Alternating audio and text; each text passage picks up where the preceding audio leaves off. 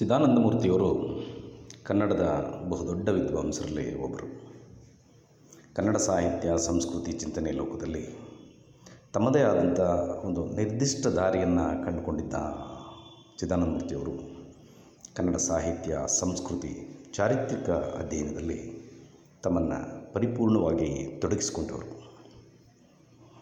ಕನ್ನಡ ಭಾಷೆಯ ಅಧ್ಯಯನ, ಸಾಹಿತ್ಯದ ಅಧ್ಯಯನ, ಶಾಸನಗಳ ಅಧ್ಯಯನ ಇವೆಲ್ಲವೂ ಅವರಿಗೆ ಕೇವಲ ಮೇಲ್ನೋಟದ ಓದಾಗಿರಲಿಲ್ಲ. ಅವುಗಳ ಪ್ರಾಚೀನದ ಮೂಲ ಬೇರುಗಳನ್ನು ಹಿಡಿಯುವ ಒಂದು ಕಸುಬಾಗಿತ್ತು ಅವರಿಗೆ. ಹಾಗಾಗಿಯೇ ಅವರಿಗೆ ಆಧುನಿಕ ಪೂರ್ವದ ಕನ್ನಡ ಸಂಸ್ಕೃತಿಯ ಗುರುತುಗಳ ಹುಡುಕಾಟದ ಕಡೆಗೆ ಹೆಚ್ಚು ಒಲವಿತ್ತು ಅಂತ ಅನಿಸ್ತದೆ. ಆಧುನಿಕ ಸಾಹಿತ್ಯದ ಸಂಸ್ಕೃತಿಯ ಓದು, ಆ ಮೂಲಕ ಪ್ರಾಚೀನವನ್ನು ನೋಡುವ ಓದು ಅವರ ಚಿಂತನೆಯ ಗುರಿಯಾಗಿರಲಿಲ್ಲ. ಕನ್ನಡ, ಕನ್ನಡಿಗ, ಕರ್ನಾಟಕದವರ ಗುರಿಯು ಪ್ರಾಚೀನ ಪರಂಪರೆಯ ಮೌಲ್ಯಗಳ ಹುಡುಕಾಟದ ಚೌಕಟ್ಟಿಗೆ ಒಳಪಟ್ಟಂತೆಯೇ ಬಹುಮಟ್ಟಿಗೆ ಇರೋದು ಅವರ ಚಿಂತನೆಗಳಲ್ಲಿ ಕಾಣ್ತದೆ ನಮಗೆ. ನಮ್ಮ ನಡುವೆ ಚಿಮು ಮತ್ತು ಅವರ ಸಮಕಾಲೀನ ಗೆಳೆಯ ವೆಂಕಟಾಚಲ ಶಾಸ್ತ್ರಿಗಳು ಪ್ರಾಚೀನ ಅಧ್ಯಯನದ ಬಹುದೊಡ್ಡ ವಿದ್ವಾಂಸರಾಗಿದ್ದಾರೆ. ಆ ತಲೆಮಾರಿನವರ ಈ ಆಸಕ್ತಿಗೆ ಬಹಳ ಮುಖ್ಯವಾದ ಕಾರಣ ಬಹುಮಟ್ಟಿಗೆ ಅವರಿಗೆ ಪಾಠ ಹೇಳಿದ ವಿದ್ವತ್ ಪರಂಪರೆ ಅಂತ ಅನಿಸ್ತದೆ. ಮೈಸೂರು ವಿಶ್ವವಿದ್ಯಾಲಯದಲ್ಲಿ ಬಿ ಎ ಎಂ ಎ ಪದವಿಗಳನ್ನು ಪಡೆದಂಥ Chidananda ಮೂರ್ತಿಯವರು T S Venkannayya, B M Shri, D L Narasimhachar, Srikantha ಶಾಸ್ತ್ರಿಗಳು ಮೊದಲಾದಂಥವರ ವಿದ್ವತ್ ಪರಂಪರೆಯ ಮೂಸೆಯಲ್ಲಿ ಅರಳಿದವರು ಆಗಿರುವಂಥದ್ದು ನಾವು ಗ್ರಹಿಸ್ಬೋದಾಗಿದೆ. ಕುವೆಂಪು, ತೀನಂಶ್ರೀ ಮೊದಲಾದವರಿಂದ ಕಲಿತ ಪರಂಪರೆಯ ಅಧ್ಯಯನದಲ್ಲಿ ಮುಂದುವರೆದವರು ಕೂಡ ಚಿದಾನಂದ ಮೂರ್ತಿಯವರು ಮುಂದೆ ಇವರು ತಮ್ಮ ಅಧ್ಯಯನದ ದಾರಿಯಾಗಿ ಆಯ್ಕೆ ಮಾಡಿಕೊಂಡದ್ದು ಕೂಡ ಪ್ರಾಚೀನ ಕನ್ನಡ ಭಾಷೆ, ಪ್ರಾಚೀನ ಸಾಹಿತ್ಯ, ಶಾಸನಗಳು, ಚರಿತ್ರೆ ಮೊದಲಾದ ಸಂಗತಿಗಳೇ ಆಗಿತ್ತು. ಇದರ ದೊಡ್ಡ ಪ್ರಭಾವ ಚಿದಾನಂದ ಮೂರ್ತಿಯವರ ಅಧ್ಯಯನದಲ್ಲಿ ನಮಗೆ ಕಾಣುತ್ತೆ. ಕನ್ನಡ, ಕರ್ನಾಟಕ ಕಾರಣದ ಸಂಶೋಧನೆಗೆ ಕರ್ನಾಟಕದ ಬೇರೆ ಬೇರೆ ಪ್ರಾಂತ್ಯಗಳನ್ನು ಸುತ್ತಿದಂಥವರು ಚಿದಾನಂದ ಮೂರ್ತಿಯವರು ಈ ಕುರಿತು ದೇಶ ವಿದೇಶಗಳಲ್ಲಿಯೂ ಕೂಡ ಪ್ರಬಂಧಗಳನ್ನು ಮಂಡಿಸಿ ಬಂದಿದ್ದಾರೆ. ಕನ್ನಡ ಭಾಷೆ ಮತ್ತು ಕನ್ನಡ ಬದುಕಿನ ವೈಭವದ ಚರಿತ್ರೆಗಳಲ್ಲಿ ಹೆಚ್ಚು ಆಸಕ್ತಿ ಉಳ್ಳಂಥ ಚಿದಾನಂದ ಮೂರ್ತಿಯವರು ಸುಮಾರು ಒಂದು ನಾಲ್ಕು ದಶಕಕ್ಕೂ ಹೆಚ್ಚು ಕಾಲ ಸಂಶೋಧನೆಯಲ್ಲಿ ತಮ್ಮನ್ನು ತೊಡಗಿಸಿಕೊಂಡಿದ್ದರು ಸೊ, ಇದರ ಪರಿಣಾಮವಾಗಿ ಅವರು ಸುಮಾರು ಇಪ್ಪತ್ತೈದಕ್ಕೂ ಹೆಚ್ಚು ಪುಸ್ತಕಗಳನ್ನು ಅವರು ಬರೆದು ಪ್ರಕಟಿಸಿರೋದನ್ನು ನಾವು ಕಾಣ್ತೇವೆ. ಚಿಮು ಅವರಿಗೆ ಭಾಷೆ, ಛಂದಸ್ಸು, ಗ್ರಂಥ ಸಂಪಾದನೆ ಮೊದಲಾಗಿ ಯಾವುದೂ ಬೇರೆ ಬೇರೆ ಅಧ್ಯಯನಗಳು ಆಗಿರಲಿಲ್ಲ. ಅವು ಕನ್ನಡ, ಕರ್ನಾಟಕ ಕುರಿತ ಅವರ ಅಧ್ಯಯನದ ಹಲವು ಮುಖಗಳು ಅಂತಲೇ ಹೇಳಬೇಕು. ಒಟ್ಟು ಕನ್ನಡದ ಪ್ರಾಚೀನ ಸಾಂಸ್ಕೃತಿಕ ಚರಿತ್ರೆ ಅವರು ಮುಖ್ಯ. ಈ ಸಾಂಸ್ಕೃತಿಕ ಚರಿತ್ರೆ ಭಾಗವಾಗಿಯೇ ಪ್ರಾಚೀನ ಶಾಸನಗಳ ಅಧ್ಯಯನದಿಂದ ಹಿಡಿದು ಕವಿರಾಜ ಮಾರ್ಗದಿಂದ ಶುರುವಾಗಿ ಮುದ್ದಣ್ಣನ ತನಕ ಒಂದು ರೀತಿಯಲ್ಲಿ ಆಧುನಿಕ ಪೂರ್ವದ, ಆ ಪ್ರಾಚೀನ ಅಧ್ಯಯನದಲ್ಲಿ ತಮ್ಮನ್ನು ಮುಳುಗಿಸಿಕೊಂಡೇ ಒಂದು ರೀತಿಯ ಅಧ್ಯಯನಗಳನ್ನು ನಡೆಸ್ತಾ ಇದ್ದರು ಅಂತ ಅನ್ನಿಸ್ತದೆ ಕನ್ನಡ ಸಂಸ್ಕೃತಿಯ ಅಧ್ಯಯನದಲ್ಲಿ ಜನಪದವನ್ನು ಕೂಡ ಅವರು ಗಮನಿಸಿಕೊಂಡಂಥವ್ರು ಚಿದಾನಂದ ಮೂರ್ತಿಗಳು ನಮ್ಮ ಬಹಳಷ್ಟು ಅಧ್ಯಯನಕಾರರು, ಸಾಹಿತ್ಯ ಚರಿತ್ರೆಕಾರರು ಸೇರಿದ ಹಾಗೆ ಜಾನಪದವನ್ನು ಈ ನಿಟ್ಟಿನಲ್ಲಿ ದೂರ ಇಟ್ಟ ಅವರೇ ಆಗಿದ್ದಾರೆ. ಅದೊಂದು ಬೇರೆಯೇ ಆದಂಥ ಭಾಗ ಅನ್ನೋ ಹಾಗೆ ವರ್ತಿಸಿರುವಂಥದ್ದು ಕಾಣುತ್ತೆ. ಈ ನಿಟ್ಟಿನಲ್ಲಿ ಇವರು ಬರೆದಂಥ ಗ್ರಾಮೀಣ ಮತ್ತು ಪಗರಣ ಮತ್ತು ಇತರ ಸಂಪ್ರದಾಯಗಳ ಹೆಸರಿನ ಬರಹಗಳು ಬಹಳ ಮುಖ್ಯವಾಗಿದ್ದಾವೆ. ಈ ನಿಟ್ಟಿನಲ್ಲಿ ಅವರ ಸಂಶೋಧನಾ ಕ್ಷೇತ್ರ ಬಹಳ ದೊಡ್ಡದು ಅಂತಲೇ ನಾವು ತಿಳಿಬೇಕು. ಕನ್ನಡ ಶಕ್ತಿ ಕೇಂದ್ರ ಅನ್ನೋದನ್ನು ಚಿದಾನಂದ ಮೂರ್ತಿಯವರು ಕಮ್ಯುನಲ್ಲಾಗಿ ಭಾವಿಸಿದ್ರೇನೋ ಅಂತ ಕೂಡ ಅನಿಸುತ್ತೆ. ಕರ್ನಾಟಕದ ಪ್ರಾಚೀನತೆಯಲ್ಲಿ ನಡೆದ ಧಾರ್ಮಿಕ ಕಿತ್ತಾಟಗಳನ್ನು ಶೈವ, ವೈಷ್ಣವ, ಮಾಧ್ವ, ಜೈನ ಏನೆಲ್ಲ ಉಗ್ರ ಜಗಳ ನಡೆದಿದ್ದಾವೆ, ಅವುಗಳನ್ನು ಒಂದು ರೀತಿ ಏಕೀಕೃತ ಅನ್ನೋ ಹಾಗೆ ನೋಡೋದಕ್ಕೆ ಶುರು ಮಾಡಿದರು ಅಂತ ಅನಿಸುತ್ತೆ. ಹಾಗಾಗಿ ಅವರ ಸಮಕಾಲೀನರ ಆಗಿದ್ದಂಥ ಕಲಬುರಗಿಯವರು ಇರ್ಬೋದು ಅಥವಾ ಇನ್ನಿತರ ಸಂಶೋಧಕರು ಇರ್ಬೋದು, ಅವರ ಸಂಶೋಧನೆಗಳಿಗೆ ಇವರು ಮುಖಾಮುಖಿ ಕೂಡ ಆಗೋದಿಲ್ಲ. ಹೀಗಾಗಿ ಅವರ ಬದುಕಿನ ಕೊನೆಯ ದಶಕಗಳಲ್ಲಿ ಕನ್ನಡಕ್ಕೆ ಸಿಗಬೇಕಾದ ಕೊಡುಗೆಯು ಕೈತಪ್ಪು ಹೋಯ್ತೇನೋ ಅನ್ನೋದು ನನ್ನ ಅನಿಸಿಕೆ. ಪಂಪ ಅಥವಾ ಪಂಪನಿಗಿಂತ ಮೊದಲಿಂದಲೂ ಹಿಡಿದು ಅವರು ನಡೆಸಿದ ಶಾಸನಗಳ ಅಧ್ಯಯನದಲ್ಲಿಯೂ ಕೂಡ ಬಹುಮಟ್ಟಿಗೆ ನಮಗೆ ಕಾಣುವ ದೊಡ್ಡ ಕೊರತೆ ಅಂದರೆ, ಈ ವರ್ತಮಾನದ ಕಣ್ಣು ಅನ್ನುವಂಥದ್ದು ಕಳೆದು ಹೋಗಿರೋದು. ಪ್ರಾಚೀನವನ್ನೇ ಇವತ್ತಿನದು ಅನ್ನುವ ಹಾಗೆ ಜೀವಿಸುವ ಹಂಬಲ ಅವರ ಚಿಂತನೆಗಳಲ್ಲಿ ಎದ್ದು ಕಾಣ್ತದೆ. ಅದರಿಂದಾಗಿ ಅವರ ಅಧ್ಯಯನಗಳ ಮೂಲಕ ಇವತ್ತಿನವರೆಗೆ ಸಿಗಬೇಕಾದ್ದು, ಇವತ್ತಿಗೆ ಬೇಕಾಗಿರುವಂಥದ್ದು, ನಮ್ಮ ಹೊಸ ತಲೆಮಾರಿಗೆ ಅದು ಸಿಗದೆ ಹೋಯಿತು ಅಂತ ಅನಿಸುತ್ತೆ. ನಮ್ಮ ಪ್ರಾಚೀನ ಪರಂಪರೆಯನ್ನು ಇವತ್ತಿಗೆ ಬೇಕಾದ ಹಾಗೆ ದಾಟಿಸುವ ಕೆಲಸವನ್ನು ಚಿದಾನಂದ ಮೂರ್ತಿಯವರು ಮಾಡೋದಕ್ಕೆ ಬೇಕಾದಷ್ಟು ಅವಕಾಶಗಳಿದ್ದವು. ಆ ಹೊಣೆಯನ್ನು ಅವರು ಬಿಟ್ಕೊಟ್ಬಿಟ್ರೇನೋ ಅಂತ ಕೂಡ ಅನಿಸುತ್ತೆ. ಇಷ್ಟೆಲ್ಲ ಮಿತಿಗಳ ನಡುವೆನೂ ಅವರ ಆಳವಾದ ಅಧ್ಯಯನಕ್ಕೆ ಸಾಕ್ಷಿಯಾಗಿ ಅವರ ಬರಹಗಳು ಕಾಣಿಸ್ತವೆ. ಕರ್ನಾಟಕದ ಕನ್ನಡ ಚಳುವಳಿಗಳ ವಿಷಯಕ್ಕೆ ಬಂದರೆ ಚಿದಾನಂದ ಮೂರ್ತಿಯವರದು ಬಹಳ ದೊಡ್ಡ ಪಾಲುದಾರಿಕೆ ಇದೆ. ಗೋಕಾಕ್ ಚಳುವಳಿಯಿಂದ ಶುರುವಾಗಿ ಇವರ ಹೋರಾಟ ಅವರ ಕೊನೆಯ ದಿನಗಳ ತನಕ ಇದನ್ನು ಉಸಿರಾಗಿಸಿಕೊಂಡಿದ್ದರು ಅನ್ನೋದು ತಿಳಿಯುತ್ತೆ. ಕನ್ನಡಿಗರಲ್ಲಿನ ಕನ್ನಡತನವನ್ನು ಬಡಿದೆಬ್ಬಿಸೋದಕ್ಕೆ ಅವರು ಬಳಸ್ತಾ ಇದ್ದಂಥ ಹತಾರುಗಳು ಯಾವಾಗಿದ್ದವು ಅಂದರೆ ಅವು ಪ್ರಾಚೀನ ಕನ್ನಡ, ಕರ್ನಾಟಕದ ವೈಭವದ ಗುರುತುಗಳೇ ಆಗಿದ್ದು ಅದು ಕದಂಬರ ಮಯೂರ ವರ್ಮನಿಂದಲೇ ಶುರುವಾಗಿದ್ದದ್ದನ್ನು ನಾವು ಕಾಣುತ್ತೆ ಅದು. ಅವರಲ್ಲಿ ಕನ್ನಡದ ಬಗೆಗಿನ ಮಾತು ಬಂದಾಗಲೆಲ್ಲ ಈ ಪ್ರಾಚೀನದ ಸಂಗತಿಗಳು ಬಹಳ ದೊಡ್ಡದಾಗಿ ಕಾಣಿಸ್ತಿರ್ತವೆ. ಅವರು ಸ್ಥಾಪಿಸಿದ ಕನ್ನಡ ಶಕ್ತಿ ಕೇಂದ್ರ ಪರಿಕಲ್ಪನೆಯನ್ನು ಕೂಡ ನಾವು ಈ ದೃಷ್ಟಿಯಿಂದಲೇ ಗ್ರಹಿಸಬೇಕಾಗತ್ತೆ. ಯಾವ ಕನ್ನಡ ವೇದಿಕೆಗಳು ಹೊಂದಿರದಂಥ ಕನ್ನಡ ಹೋರಾಟದ ದೊಡ್ಡ ತಾತ್ವಿಕತೆಯನ್ನು ಕನ್ನಡ ಶಕ್ತಿ ಕೇಂದ್ರಕ್ಕೆ ಬರುವ ಹಾಗೆ ಮಾಡುವಂಥದ್ದು ಅಂಥವರು ಚಿದಾನಂದ ಆ ಮೂಲಕ ಕರ್ನಾಟಕದ ಉದ್ದಗಲಕ್ಕೂ ಅಂದರೆ ಜಿಲ್ಲೆ ಜಿಲ್ಲೆಗೂ ಹರಡಿ ವಿಸ್ತರಿಸುವ ಹಾಗೆ ಮಾಡಿದರು ಕನ್ನಡ ಶಕ್ತಿ ಕೇಂದ್ರಗಳನ್ನು ಈ ಕನ್ನಡ ಸಂಸ್ಕೃತಿ ನಮ್ಮ ಹೆಮ್ಮೆ ಅನ್ನೋದನ್ನು ಒಂದು ತಾತ್ವಿಕ ಗುರಿಯಾಗಿಸಿಕೊಂಡು ಕನ್ನಡ ಶಕ್ತಿ ಕೇಂದ್ರವನ್ನು ಕಟ್ಟಿದಂಥ ಚಿದಾನಂದಮೂರ್ತಿಯವರು.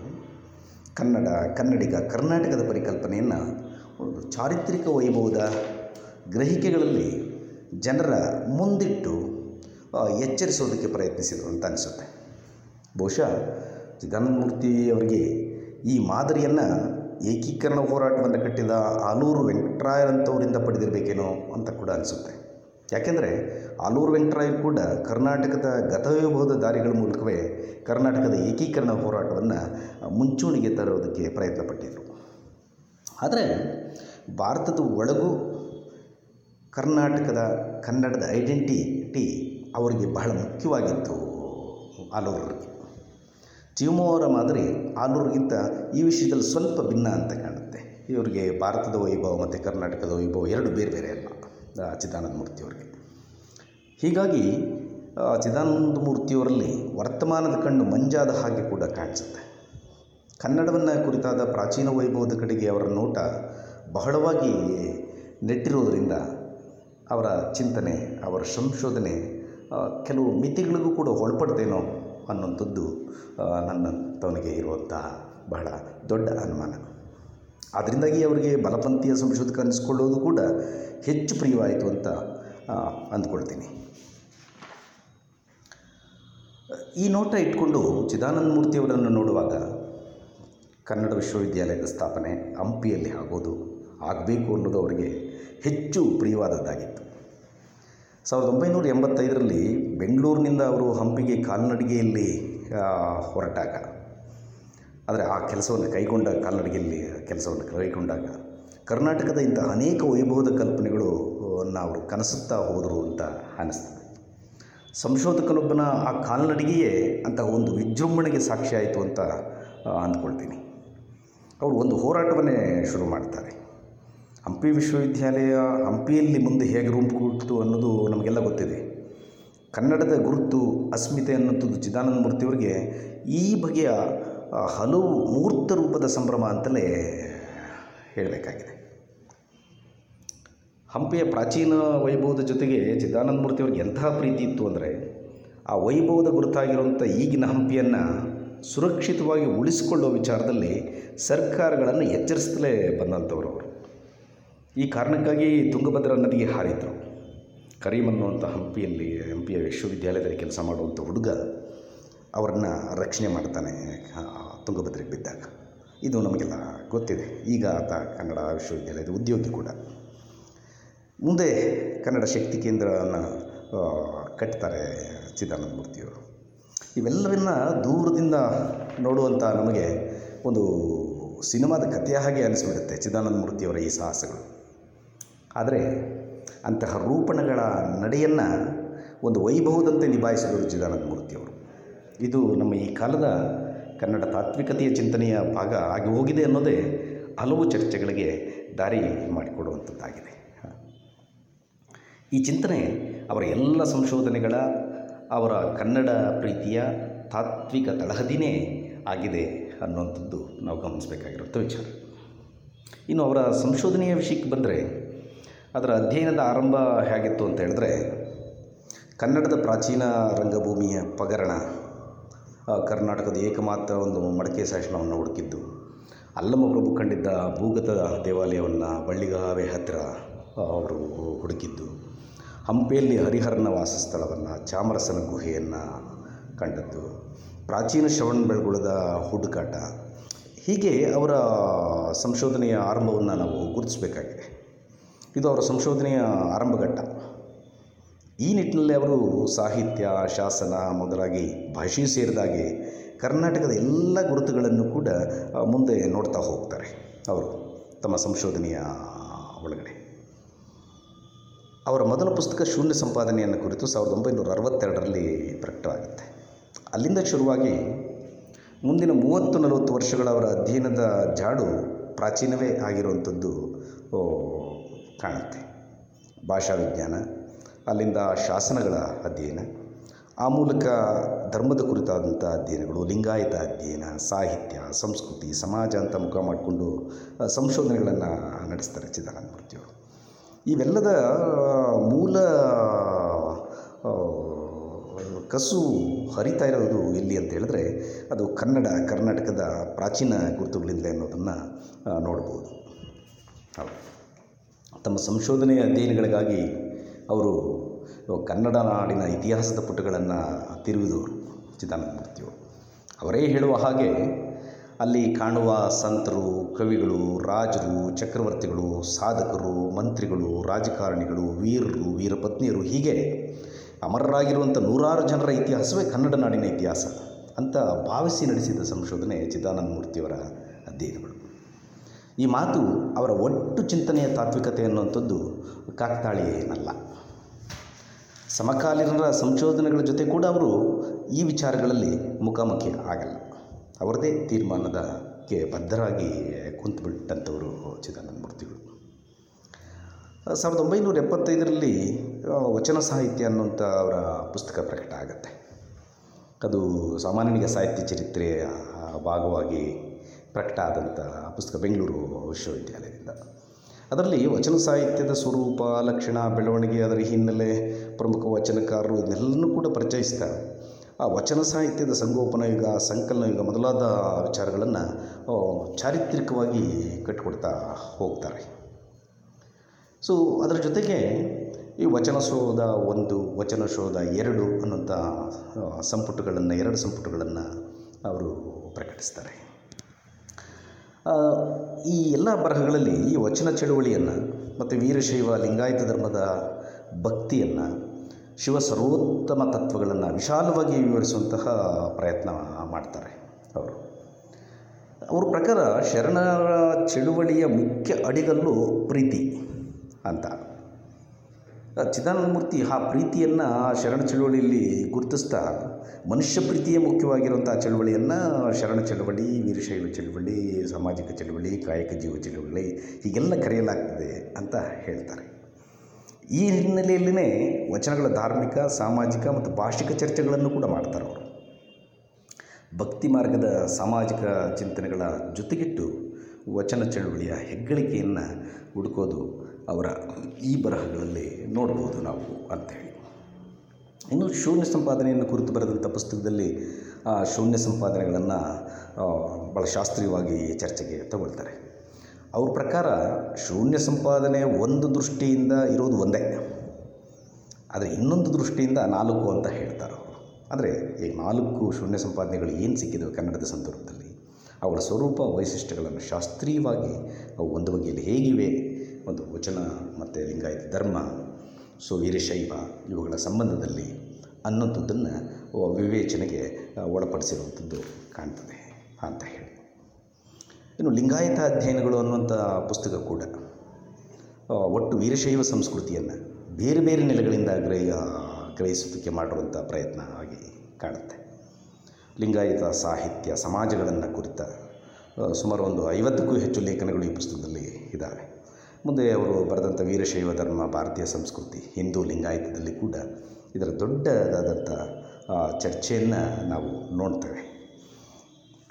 ಜೊತೆಗೆ ಚಿದಾನಂದ ಮೂರ್ತಿಯವರು ಜಾನಪದ ವಿದ್ವಾಂಸರಲ್ಲದೆ ಹೋದರೂ ಕೂಡ ಅವರ ಪ್ರಾಚೀನ ಕರ್ನಾಟಕವನ್ನು ಕುರಿತ ಅಧ್ಯಯನದ ಕ್ರಮವೇ ಒಂದು ರೀತಿಯಲ್ಲಿ ಜಾನಪದೀಯವಾಗಿರುವಂಥದ್ದು ನಾವು ನೋಡ್ಬೋದು.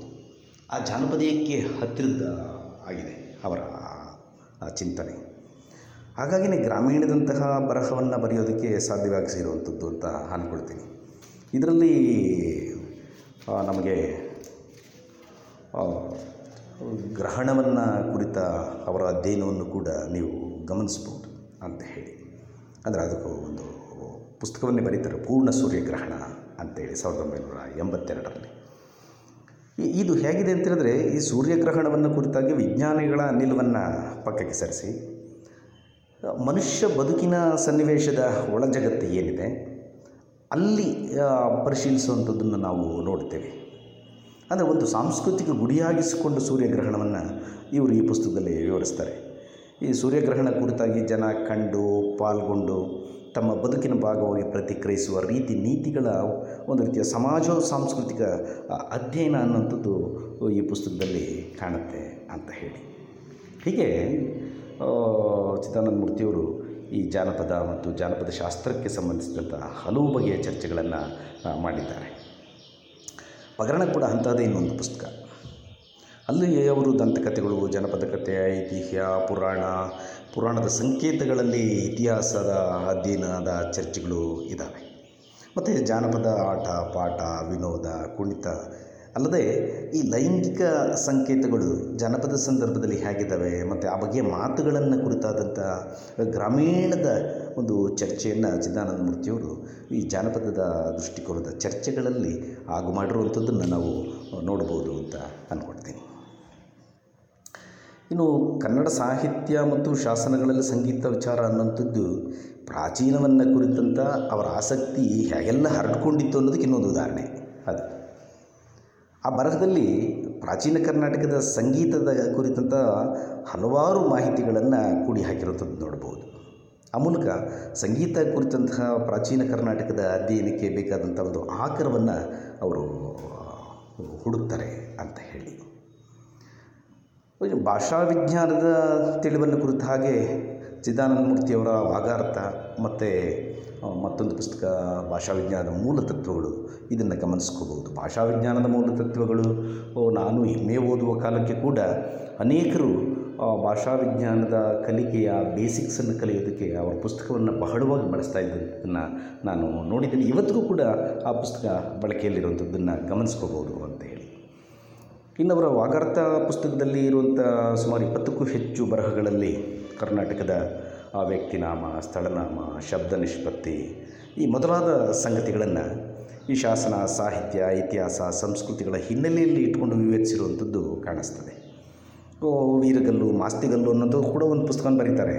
ಅವರು ಆ ಮೂಲಕವೂ ಕೂಡ ಪ್ರಾಚೀನ ಕರ್ನಾಟಕದ ವೀರ ಮೌಲ್ಯಗಳನ್ನು ಮತ್ತು ಅದರ ಸ್ವರೂಪವನ್ನು ಕಾಣೋದಕ್ಕೆ ಪ್ರಯತ್ನಿಸಿರುವಂಥದ್ದನ್ನು ನೋಡ್ಬೋದು ಅಂತ ಹೇಳಿ.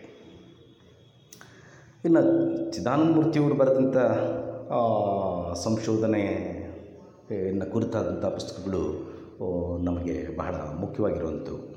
ಅವು, ಅವರು ಸಂಶೋಧನಾ ತರಂಗ ಒಂದು, ಸಂಶೋಧನಾ ತರಂಗ ಎರಡು ಅನ್ನುವಂತಹ ಎರಡು ಸಂಪುಟಗಳನ್ನು ಪ್ರಕಟಿಸ್ತಾರೆ. ಅದಕ್ಕೂ ಮೊದಲು ಸಂಶೋಧನೆ ಅನ್ನೋ ಹೆಸರನ್ನ ಒಂದು ಪುಸ್ತಕ ಕೂಡ ಪ್ರಕಟಿಸಿದ್ದಾರೆ ಅವರು.